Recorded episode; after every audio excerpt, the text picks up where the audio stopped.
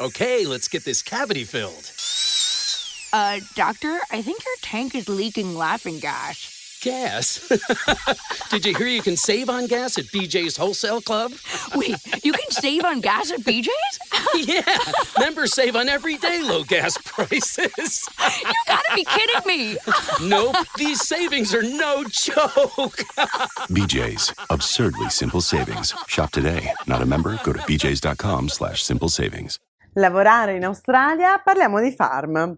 L'Australia da sempre viene associata alle farm. Non so perché si vuole trasmettere solo questa visione dell'Australia, ma l'Australia significa anche viaggiare, studiare, lavorare come architetto, ingegnere, piastrellista, muratore, chef, insegnante, medico, infermiere e molto altro ancora. Di fatto si parla tanto di farm perché durante il primo anno di Working Holiday Visa è possibile lavorare per tre mesi in una farm, in una fattoria, per poi poter richiedere un secondo Working Holiday Visa e durante il secondo Working Holiday Visa è possibile lavorare per sei mesi in una fattoria per richiedere il terzo Working Holiday Visa. Ricordo che le farm non sono obbligatorie di fatto possono rappresentare un'esperienza unica per immergersi nella vita rurale dell'Australia, per vivere un'altra Australia, per migliorare il tuo livello di inglese e per conoscere persone da tutto il mondo.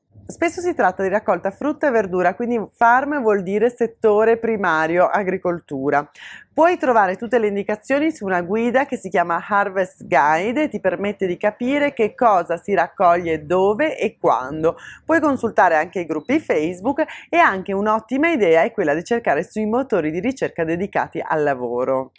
Considera che oltre all'agricoltura è valido anche l'allevamento e anche lavori nella ristorazione e nelle costruzioni in zone molto remote.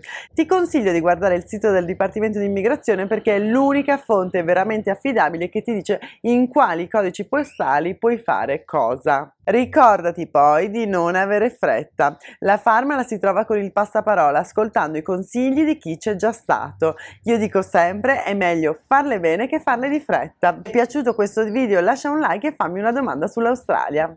Ciao!